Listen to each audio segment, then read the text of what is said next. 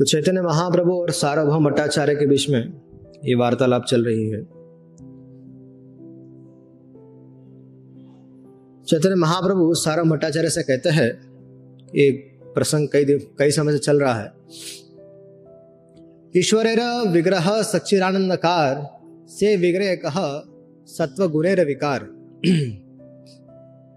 महाप्रभु कहते भगवान का जो विग्रह है, भगवान का अर्चा विग्रह है वह सच्चितानंदमय है। किंतु आप उस विग्रह को सत्वगुण का विकार कह रहे हैं। देखिए, भगवान भगवान का जो दिव्य श्री विग्रह है, वह तीनों गुणों से परे है।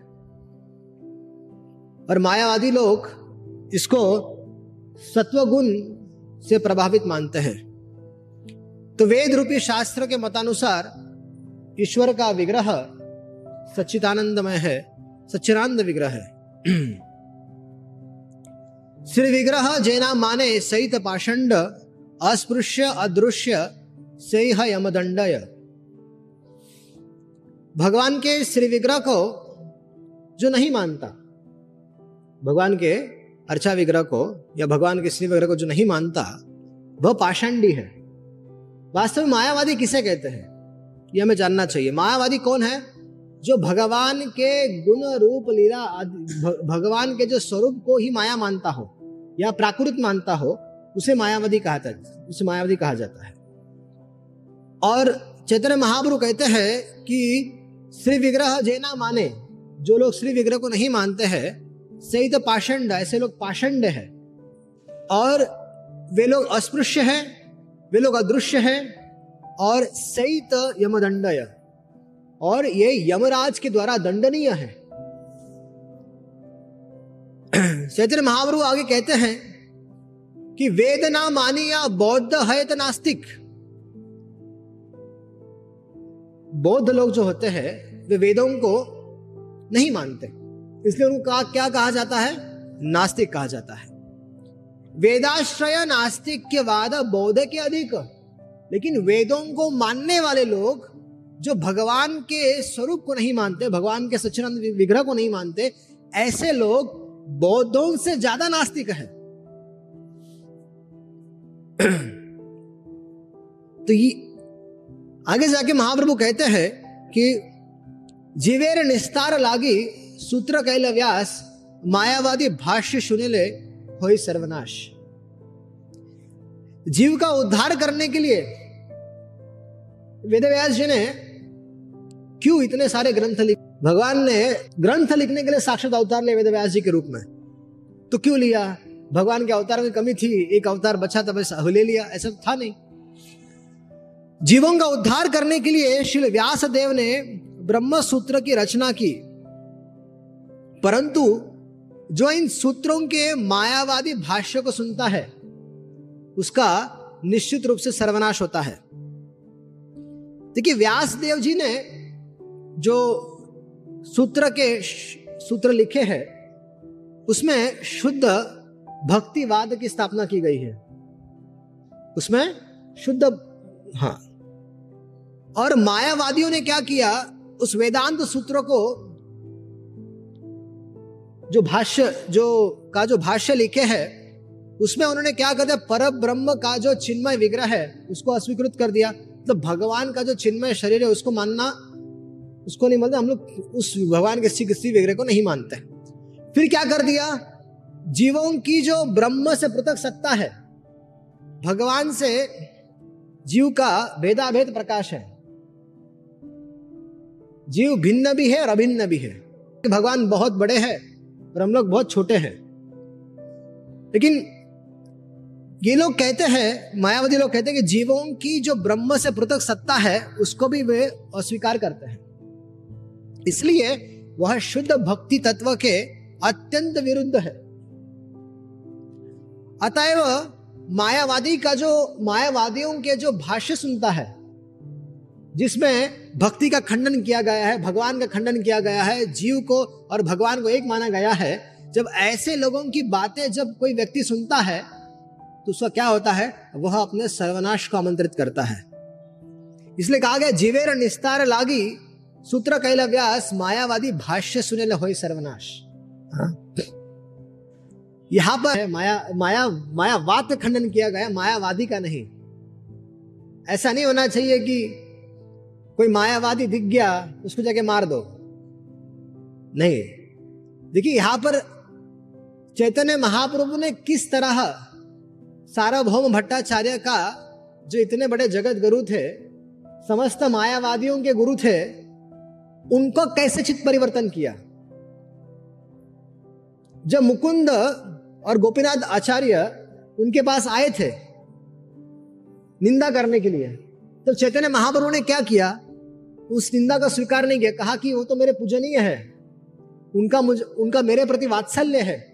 तो ऐसे व्यक्तियों की निंदा नहीं करनी चाहिए। बड़े व्यक्तियों की निंदा नहीं करनी चाहिए।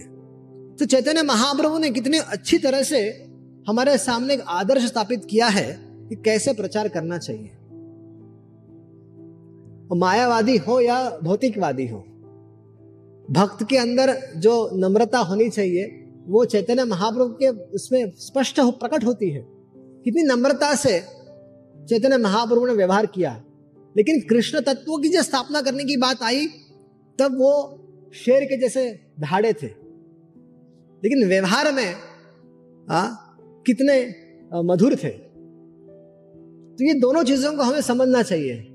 भक्त लोग जहाँ था तलवार निकाल लेते हैं। हमारे सिद्धांत ठीक से पता नहीं है और कोई सामने व्यक्ति आगे उसके अगेंस्ट में तलवार निकाल लेते हैं तो इस तरह से प्रचार नहीं होता है। खंडन नीति से प्रचार नहीं होता है। आगे, चैतन्य महाप्रभु कहते हैं कि यही मते कल्पित भाष्य शत दोष दिल भट्टाचार्य पूर्व पक्षर अपार करिल।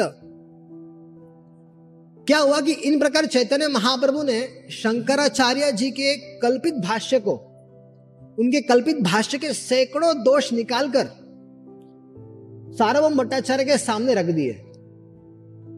एक दो नहीं, ऐसे सैकड़ों, काफ़ी, बहुत लंबी चर्चा चली दोनों के बीच में।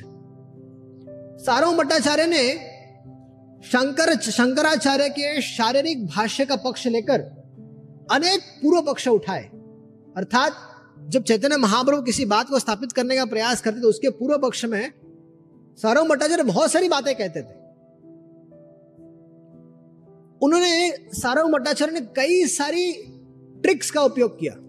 जैसे वितंडा वितंडा छल, निग्रह आदि, ऐसे कई अलग अलग प्रकार से उन्होंने महाप्रभु के सामने तर्क करने का प्रयास किया। परंतु चैतन्य महाप्रभु उन सब का खंडन करते हुए अपने मत की स्थापना कर दी। वितरणा क्या होता है? जैसे अपने मत की स्थापना न करके केवल दूसरे का मत का खंडन करना। भक्त लोग भी कुछ करते हैं ऐसा। प्रचार का अर्थ क्या है? भगवान की कीर्ति और भगवान के यश को गाना। लेकिन भक्त लोग क्या करते हैं? दूसरे के मत, दूसरे के मत को काटने में ज़्यादा ज़्यादा लगे रहते हैं। भक्तों का का, भक्तों का कार्य क्या है? भगवान के गुण, रूप, लीला आदि का प्रकाशन करना। यह भक्तों का मुख्य कर्तव्य है। लेकिन भक्त लोग किसमें लगे हुए रहते हैं? अधिकतर प्रचार के प्रचार के नाम पर सामने वाले व्यक्ति का खंडन कैसे किया जाए? और अपना वर्चस्व कैसे स्थापित किया जाए? इसमें लगे रहते हैं। ये तो व्यर्थ है। छल करके सर्वम भट्टाचार्य ने छल किया। छल से शब्द के वास्तविक तात्पर्य को समझना चाहिए कि कि किसी अन्य काल्पनिक विषय के रूप में आरोप करके किया गया खंडन। और तीसरी बात निग्रह करके दूसरों की, दूसरे पक्ष की पराजय। इस तरह से सार्वम भट्टाचार्य ने कई कई प्रकार से अपनी बात को रखना चाहा, लेकिन महाप्रभु ने उसको काट दिया। महाप्रभु कहते हैं, भगवान संबंध भक्ति अभिधेय प्रेमा प्रयोजन वेदे तीन वस्तु कय। वेद हो या भागवत हो। ये जो संबंध, अभिधेय और प्रयोजन है, वो दोनों सेम ही है। चैतन्य महाप्रभु ने कहा कि वेद तीन वस्तुओं को ही प्रतिपादित करता है। भगवान ही संबंध है, भक्ति ही अभिदय है, और भगवत प्रेमी प्रयोजन है। ये वेदों में भी स्पष्ट रूप से है। आर जे जे किचु कहे सकल ही कल्पना स्वतः प्रमाण वेद वाक्य न करे लक्षणा। इसके अतिरिक्त, इस सिद्धांत के अतिरिक्त, अगर कोई वेदों के कोई और भाष्य करने का प्रयास करता है तो वो मात्र और मात्र केवल कल्पना है और वास्तव, उसमें कोई वास्तविकता नहीं है। ये हमें जानना चाहिए। आचार्य चैतन्य महाप्रभु कहते आचार्य रे दोष नहीं। इसमें ये शंकर भाष्य जिन्होंने लिखा है, शंकराचार्य, उनका इसमें कोई दोष नहीं है। आचार्य रे दोष नहीं, ईश्वर आज्ञा हिल। जब भगवान का महादेव जी को आदेश हुआ कि जाओ और पाखंड मत का प्रचार करो, वो बेचारे क्या करते? उन्हें जाकर उन्होंने प्रचार करना तो कर दिया उन्होंने। अतएव कल्पना करी, नास्तिक शास्त्र कैलब और अपनी कल्पना से शिव जी ने अपनी कल्पना से यह नास्तिक शास्त्र बनाया है। जो लगता है आस्तिक जैसा, लेकिन ये बौद्धों से भी ज़्यादा नास्तिक है। बौद्ध लोग तो कम से कम भगवान बुद्ध को तो मानते हैं। इसलिए उनका उद्धार कहीं ना कहीं तो हो सकता है। लेकिन यहाँ पर तो भगवान की सत्ता को ही मानते। जीव को ही बोले, जीव और भगवान एक के है, एक ही है। इसलिए तुम भी भगवान और हम भी भगवान हैं। ये इनका सिद्धांत है। तो वास्तव में शंकराचार्य का इसमें कोई दोष है क्या? नहीं। क्यों दोष नहीं है? वो केवल भगवान की आज्ञा का पालन कर रहे हैं। पद्म पुराण के उत्तरखंड में ये सब बात लिखी गई है कि भगवान महादेव जी से कहते हैं कि स्वयं द्वारा रचित आगम शास्त्र को लिखो, स्वयं ऐसा कुछ कर दो, खुद की अपनी कल्पना से कुछ ऐसा शास्त्र कर दो, लिख दो, जिसके द्वारा मनुष्य मुझसे विमुख हो जाए। मुझे ऐसे गोपन करो, जिससे कि बहिर्मुख जीव की, जीव बुद्धि रूपी कार्य में विरक्ति उत्पन्न ना हो, और व्यक्ति मुझसे समझ ना पाए। इस तरह से भगवान भगवान महादेव जी ने कलयुग में ब्राह्मण मूर्ति धारण करके असत शास्त्र का मायावाद रूपी प्रच्छन्न बौद्ध मत का विधान किया। लेकिन अगर हम जाना, अगर वास्तविक तो उनकी व्यक्तिगत रूप से जाना जाए तो वो शंकर शंकर साक्षात, वो तो साक्षात महादेव जी है। और उन्होंने कई सारे ऐसे भी गीत लिखे हैं, ऐसे भी पद लिखे हैं, जिसमें वो केवल भक्ति की चर्चा करते हैं। तो भारी रूप से तो वो मायावाद का प्रचार कर रहे थे, लेकिन व्यक्तिगत आचरण में बहुत उच्च कोटि के भक्त है महादेव। शुनि भट्टाचार्य, हैल परम विस्मित। ये सब जब महाप्रभु के मुख से भट्टाचार्य जी ने सुना, मुखे ना निसरे वाणी हैला स्तंभित। उनके मुख से कुछ निकल ही नहीं रहा था। अब क्या बोलू और क्या नहीं बोलू? इतनी सारी बात कह दी, शंकराचार्य का खंडन कर दिया भाष्य क्यों लिखा था वो भी बता दिया, सब कुछ बता दिया। अब कुछ बचा नहीं। शंक इनके पास सर्वम भट्टाचार्य के पास बात करने के लिए। तो प्रभु कहे, महाप्रभु ने उनकी स्थिति को जाना। और प्रभु कहे, भट्टाचार्य ना करा विस्मय। इसमें विस्मय करने वाली कोई बात नहीं है। भगवान भक्ति परम पुरुषार्थ है। भगवान की भक्ति परम पुरुषार्थ है तो भगवान की शुद्ध प्रेम भक्ति को स्वीकार करो और अपना जीवन व्यतीत करो। आत्माराम पर्यंत करे ईश्वर भजन। अरे आत्माराम आत्माराम बनने के बाद भी आत्माराम मुनिगण जिस श्री कृष्ण की भक्ति करते हैं जिस श्री कृष्ण की पूजा करते हैं, उसका वर्णन मैं अभी करने जा रहा हूँ। ये जो भक्ति का पद है, उसमें यदि कोई व्यक्ति आत्माराम मुनि भी हो, ऐसे आत्माराम मुनि भी भगवान श्री कृष्ण की तरफ़ आकर्षित हो जाते हैं, भगवान श्री कृष्ण से प्रेम करने लगते हैं। आत्मा में रमन करने वाले चैतन्य महाप्रभु श्रीमद भागवत के श्लोक, जो श्लोक है, उसका वर्णन करते हैं कि आत्मा रामाश्र मनयो निरग्रंथा अपनी उरुक्रमे कुरंती अयतु किम भक्तिम इत्थम भूत गुणोहरी आत्मा में ही जिनकी रहती है। ध्यान देना चाहिए। आत्मा में ही रमन करते हैं। मतलब उनको बाहर से कुछ नहीं चाहिए। आत्माराम मुनि संतुष्ट है अपने आप में। सेल्फ रियलाइज़ आत्माराम मुनि। और ऐसे वासना रूपी ग्रंथियों से शून्य मुनिगण भी बहुत कर्मा श्री कृष्ण के प्रति अहेतु की भक्ति करते हैं। ऐसे जो महात्मा गण है आत्माराम मुनि गण है, वे लोग श्री कृष्ण की भक्ति करते हैं। जगत के चित्त का हरण करने वाले हरि का ऐसा अद्भुत गुण है। सर्व अमंगल, अरे प्रेम दिया हरे मन। भगवान श्री हरि को इसलिए कहा जाता है कि समस्त जीवों का अमंगल हरते हैं। समस्त सर्व अमंगल हरे, प्रेम दिया हरे मन और व्यक्ति का मन भी हर लेते हैं। सुखदेव गोस्वामी जब माँ की कोक में थे, पहले तो जानना सुखदेव गोस्वामी का जन्म क्यों हुआ। वेद व्यास जी ने वेदों की रचना कर दी। बहुत सारे उपनिषद लिख दिए, बहुत सारे पुराण लिख दिए, महाभारत लिख दिया, और उन सभी को अपने अपने शिष्यों को प्रचार करने के लिए बांट दिया। लेकिन जब भागवत शास्त्र की रचना नारद मुनि के कहने पर कर दी, तब उन्होंने देखा कि कोई भी योग्य व्यक्ति यहाँ पर प्रचार करने वाला नहीं है। तब वेदव्यास जी ने भगवान से प्रार्थना की कि भागवत का प्रचार करने के लिए किसी को भेजिए। तब सुखदेव गोस्वामी का जन्म हुआ। देखिए सुखदेव गोस्वामी का जन्म हुआ सुखदेव गोस्वामी माँ की कोख से बाहर आए। कहा जाता है कि सुखदेव गोस्वामी बारह वर्ष तक माँ की कोख में थे। और जब वो बाहर आए, ना वेद व्यास जी को कुछ पूछा, ना किसी को पूछा, वो सीधे वन की तरफ़ चल पड़े।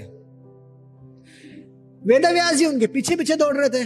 अरे सुनो सुखदेव सुनो सुखदेव सुखदेव गोस्वामी तो आत्माराम मुनि थे, आत्माराम रमन कर रहे थे और वे जंगल में प्रविष्ट हो गए। वेदव्यास ने भागवत की रचना कर दी थी। तो वेदव्यास जी अपने शिष्यों को भागवत सिखा रहे थे। तो उनके कई उनके जो शिष्य थे, वो भागवत के श्लोकों को स्मरण करते थे और जब वन में जाते तो वन में गाते थे उन श्लोकों को। दो श्लोक बड़े मुख्य है। दो श्लोक अहो बकीयम स्तन कालकूटम जिघांस जिघांसयापाय यदप्य साधवी लेभे गतिं दात्री उचितं ततोन्यं कं वा दयालुं शरणं ब्रजेम सुखदेव गोस्वामी ने यह श्लोक जब सुना कि अहो बकीयम स्तन काल कूटम अरे भगवान ने किसका उद्धार कर दिया? जो पूतना रूपी राक्षसी थी, जो भगवान को मारने के लिए आई थी, माँ का वेश बनाकर आई थी, मारने के लिए आई थी, ऐसी पूतना को भगवान ने धात्री गति दे दी। जब ये सुना कमवा दयालु ऐसा कौन दयालु है? हम लोग सब भगवान की भक्ति करते हैं, लेकिन हमारा इस भक्ति पर पूरा अटूट विश्वास नहीं है। जब व्यक्ति का भगवान के, जिस, इस भक्ति के प्रोसेस पर अटूट विश्वास हो जाएगा, तब जो जो जो भगवान के लिए जो आकर्षण है, जो प्रेम है, वो तो शीघ्र प्राप्त हो जाएगा। नाम जप तो करते हैं, लेकिन नाम जप पर अतुट विश्वास नहीं है। भागवत सुनते हैं, भागवत पढ़ते हैं, लेकिन भागवत पर अतुट विश्वास नहीं है। ये अतुट विश्वास नहीं है क्योंकि हृदय में संदेह है। और संदेह दूर नहीं होता है तो डाउट मन में रहते ही रहते हैं। और उस कारण से व्यक्ति भगवान को पूर्णतः शरणागत नहीं कर पाता।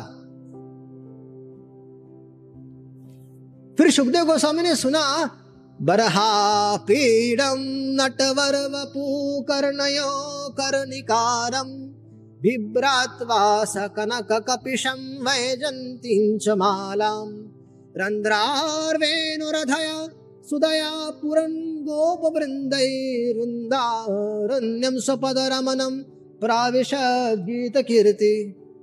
तो सुखदेव गोस्वामी ने जब इन दो श्लोकों को सुना कि भगवान किस तरह से मोर पंख धारण करते हैं पीताम्बर धारण करते हैं, और वैजंती माला पहनते हैं, और किस तरह से नृत्य करते रहते नटवर है, तब ये आत्माराम सुखदेव गोस्वामी भगवान की इस दो श्लोकों से आकर्षित होकर वेद व्यास जी के पास लौट आए। ये भागवत की महिमा है कि सुखदेव गोस्वामी जैसे विरक्त चुड़ामणि भागवत के दो श्लोकों से आकर्षित होकर लौट पड़े और वेद व्यास जी के सामने बैठकर पूरा भागवत सुन लिए। जो वेद व्यास जी अथक प्रयास कर भी करके भी उनको नहीं बुला पा रहे थे, वो दो श्लोकों ने काम कर दिया। सुनी भट्टाचार्य कहे सुन महाशय यही श्लोकेर अर्थ सुनीते वांछा है। प्रभु कहे चैतन्य महाप्रभु ने कहते हैं, चैतन्य महाप्रभु के मुख से उपरोक्त श्लोक को सुनकर भट्टाचार्य ने उनसे कहते हैं कि मुझे आपके मुख से इसकी व्याख्या सुननी है। तो प्रभु कहे, तुम्ही की अर्थ कर तहा सुनी पहले मैं तुम्हारे अर्थ को सुनना चाहता हूँ। आप पहले इसकी व्याख्या करो। पाछे अमी करीब अर्थ जेबा किचु जानी। तुम पहले अपनी व्याख्या कर दो इस श्लोक पर, उसके पश्चात मुझे जो आता है वो मैं कह दूँगा।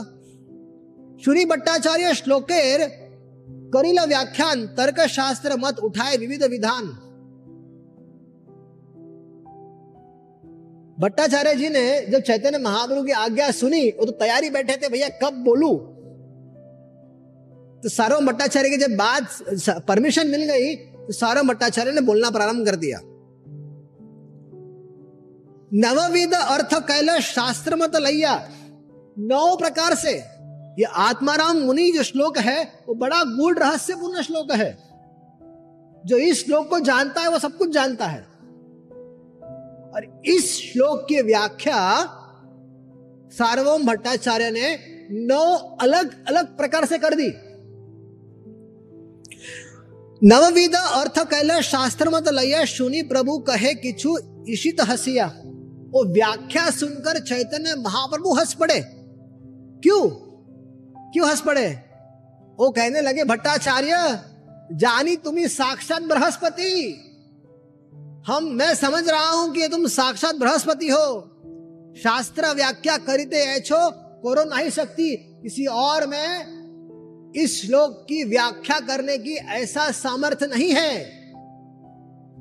किंतु तुम्ही अर्थ कहले पंडित्य प्रतिभाए यह वही श्लोकेर अच्छे और अभिप्राय। लेकिन तुमने जो व्याख्या की है श्लोक की ना, इसके अलावा भी इसका, इसकी व्याख्या की जा सकती है। तब भट्टा, भट्टाचार्य प्रार्थना थे प्रभु आज्ञा कैला अब भट्टाचार्य की प्रार्थना सुनकर प्रभु ने चैतन्य महाप्रभु व्याख्या करना चालू कर दिया। तार नव अर्थ मध्य एक ना छुईल और जब महाप्रभु ने इसकी व्याख्या कर दी तो सार्वभौम भट्टाचार्य ने जो नौ प्रकार से व्याख्या की थी, उसको टच नहीं किया। थोड़ा भी टच नहीं किया। अभी सार्वभौम भट्टाचार्य उस, उसकी व्याख्या कर रहे हैं। तो सार्वभौम भट्टाचार्य को समझ में भी आ रहा है कि मेरे जैसी व्याख्या कोई संसार में कर नहीं सकता इस श्लोक की। अब क्या हो रहा है? अब चैतन्य महाप्रभु अपनी व्याख्या कर रहे हैं और सार्वभौम भट्टाचार्य के नौ श्लोकों के अलावा व्याख्या कर रहे हैं। ठीक है? तो इसमें समझना चाहिए कि आत्मा रामाश श्लोके एकादश पद है पृथक पृथक कैल पदेर अर्थ निश्चय। आत्मा रामाश जो श्लोक है, उसमें ग्यारह पद है। चैतन्य महाप्रभु ने अलग अलग करके एक एक पद का अर्थ किया। चैतन्य महाप्रभु ने इन सभी पदों के साथ आत्माराम पद को जोड़कर अठादश अर्थ कैल अभिप्राय लिया। अठारह प्रकार से व्याख्या कर दी।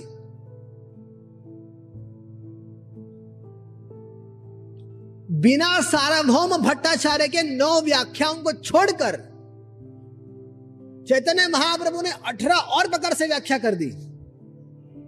अब चैतन्य महाप्रभु ने सार्वभौम भट्टाचार्य बोला, तुम ही बृहस्पति। ये नौ व्याख्याएँ सुन के। अब सार्वभौम भट्टाचार्य महाप्रभु को देखकर क्या बोलते हैं, देखते हैं। भगवान तार शक्ति तार गुण गण चैतन्य महाप्रभु कहते हैं अचिंत प्रभाव तीनेर ना कर न जाय कथन। चैतन्य महाप्रभु ने कहा, भगवान, उनकी शक्ति और उनका गुणगान, इन तीनों का ही प्रभाव अचिंत्य है तथा उसे संपूर्ण रूप से वर्णन नहीं किया जा सकता। अन्य जत साध्य साधन करी अच्छा धन यही तिने हरे सिद्ध साधकेर मन। सनक आदि सुखदेव तहाते प्रमाण यही मत नाना अर्थ करे न व्याख्यान। अनान्य समस्त साधन साध्य आदि क्रियाकलापों का आच्छादन करके ये तीन तत्व सा, सिद्ध साधक के भी मन को हरण करने वाले हैं। और सुखदेव गोस्वामी और सन, सनक आदि ऋषि इसके प्रमाण है। जो चार कुमार चतुष चतुष कुमार जो वैकुंठ में गए थे वैकुंठ में जाकर जब जय विदय को शाप भी दे दिया उसके बाद जब भगवान बाहर आ गए, तब उनके चरण कमलों की जो, चरण कमलों में लगी हुई तुलसी थी, उसकी जो सुगंध जब उनके नासिका में चली गई तो चार कुमार भक्त बन गए। वैकुंठ के द्वार पर भक्त बन गए भाई। वे कहते हैं शुनि भट्टाचार्य मन हैल चमत्कार। जब ये अठारह प्रकार से जब व्याख्या सुनी सारो भट्टाचार्य कहते सुनी भट्टाचार्य मन हैल चमत्कार, प्रभु के कृष्ण जानी करे अपना अधिकार। अब सारो भट्टाचार्य को समझ में आ रहा है कि जो आत्माराम मुनि श्लोक की मेरे नौ व्याख्याओं को टच किए बिना अगर कोई इसकी व्याख्या कर सकता हो भी अठारह बार वो वो भगवान के अलावा और कोई नहीं हो सकता। क्योंकि पूरे संसार में मेरे अलावा, सारे भट्टाचार्य जानते थे कि मेरे अलावा इस श्लोक की नौ प्रकार से व्याख्या कर, केवल मैं ही कर सकता हूँ, पूरे संसार में कोई नहीं कर सकता। और मेरे को टच किए बिना अठारह प्रकार से व्याख्या कर दे, वो तो भगवान ही हो सकते हैं भैया। यहाँ थे कृष्ण, यहाँ थे साक्षात कृष्ण, मुनिया, जानिया महा अपराध कैनु, गर्वित हैया मैंने गर्व के कारण चैतन्य महाप्रभु का बड़ा अपमान कर दिया, कई, बहुत कुछ कर दिया मैंने। आत्म निंदा करी, लैल प्रभुर शरण, कृपा करिवारे तबे प्रभु हैल मन। सब सार्वभौम भट्टाचार्य ने अपनी निंदा करना चालू कर दिया और चैतन्य महाप्रभु शरण ग्रहण कर दी और श्रीमन महाप्रभु का मन भी सार्वभौम भट्टाचार्य पर कृपा करने के लिए उत्कंठित हो गया। निज रूप प्रभु तरी कराइल दर्शन, चतुर्भुज रूप प्रभु हाइला तखान। देखाइला तारे आगे चतुर्भुज रूप, पाछे श्याम वंशी मुख स्वकीय स्वरूप। चैतन्य महाप्रभु ने पहले सारव भट्टाचार्य को अपना चतुर्भुज रूप दिखा दिया।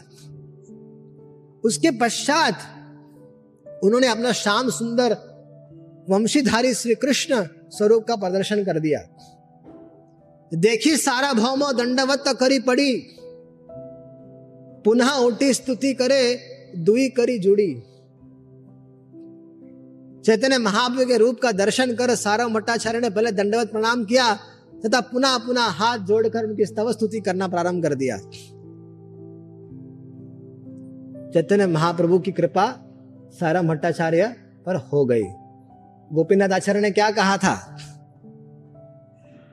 कि जब तुम पर कृपा होगी, ये सब सिद्धांत तुम भी बोलोगे।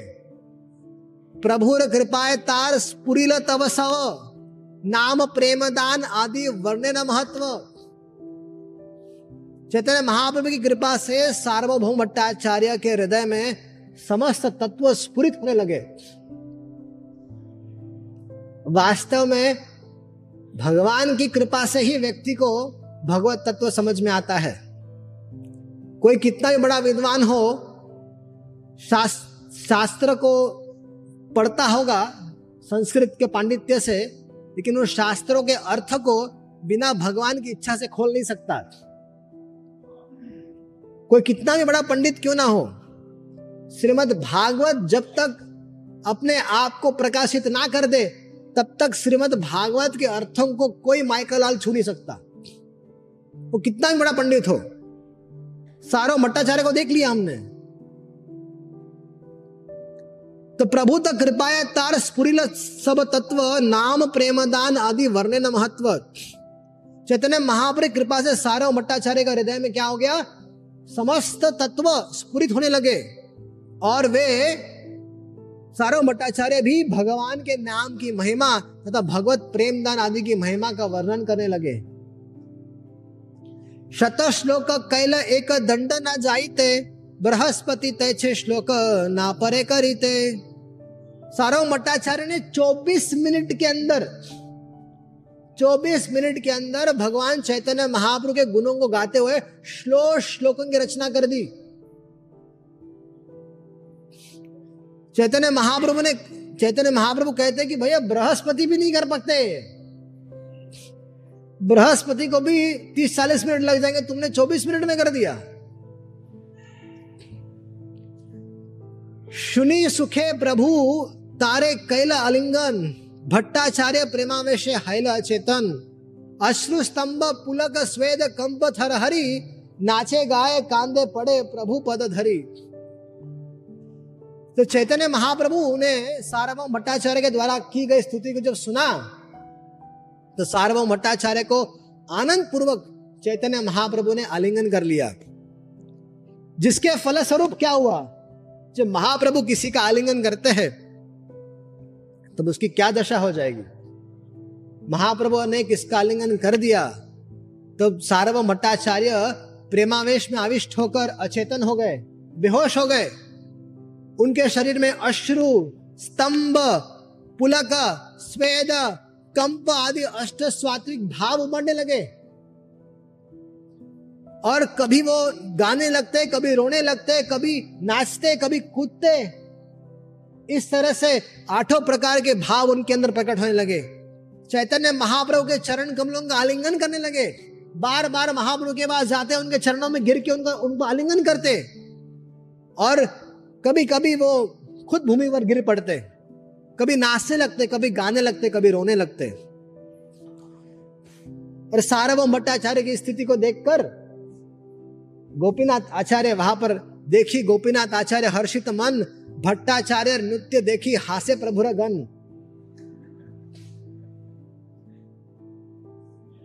जो त्रियुग त्रियुग करके जो चिल्ला रहे थे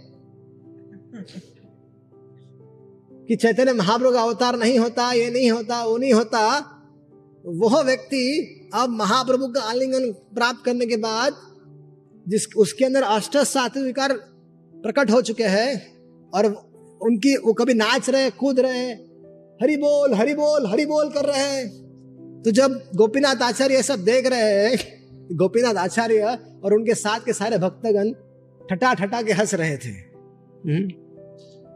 गोपीनाथ आचार्य कहेर महाप्रभु प्रति, सही भट्टाचार्य तुम्ही कैल यही गति। श्री सार्व भट्टाचार्य के नृत्य को देखकर गोपीनाथ आचार्य ने महाप्रभु से कहा, प्रभु, आपने अपनी आखिर कृपा प्रभु कहे, तुम्ही भक्त, तुम्हारे संग हिते जगन्नाथ इहारे कृपा कैल सब भला माते। यह सुनकर चैतन्य महाप्रभु ने गोपीनाथ आचार्य से कहा, आप भक्त है, इसलिए आपके संग कारण ही जगन्नाथ देव ने इन पर कृपा की है। तब, तबे भट्टाचार्य प्रभु सुशीर करिल, स्थिर हया भट्टाचार्य बहुत स्तुति कैल। तभी चैतन्य महाप्रभु ने सारा भट्टाचार्य को स्थिर किया, और तभी सारा भट्टाचार्य ने महाप्रभु की बहुत स्तुति करते हुए कुछ कहने लगे। उसकी व्याख्या कल सुनेंगे। हरे कृष्णा।